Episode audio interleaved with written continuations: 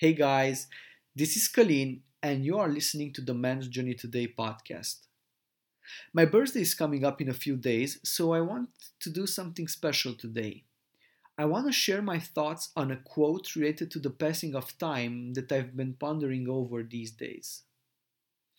And this isn't just some quote, this is actually my favorite quote, and I'm reflecting on it quite often. It belongs to the Romanian historian, politician, and literary critic Nicolae Iorga. And it goes like this People waste years of their lives and then they beg for a few moments at the end. I'll say that again. People waste years of their lives and then they beg for a few moments at the end.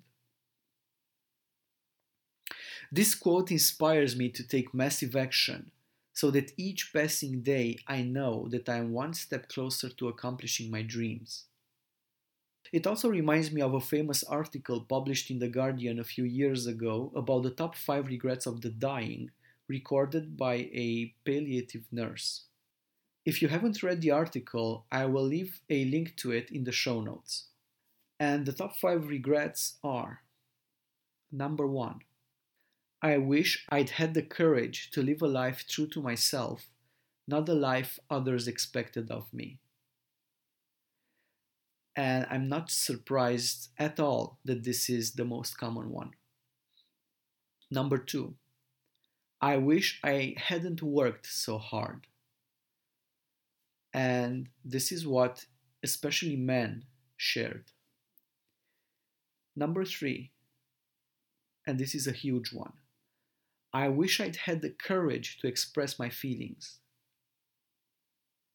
Number four, I wish I had stayed in touch with my friends. And number five, I wish that I had let myself be happier. I think that it's very important to take a little bit of time for yourself and reflect on things like this. Reflect on your life, reflect on the things that you have accomplished, reflect on the things that are yet to come, that are yet to be conquered. Take a leap of faith. Trust in yourself. Bet on yourself. You are enough do this and pursue your dreams or become an old man filled with regret.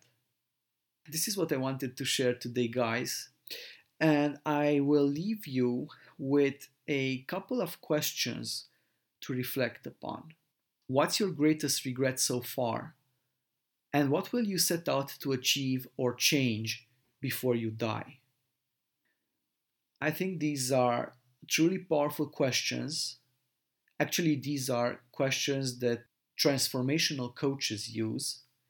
And I invite you to take the time and try to find the answers in your soul.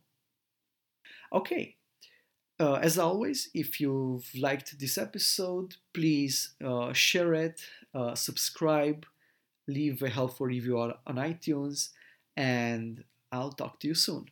Take care.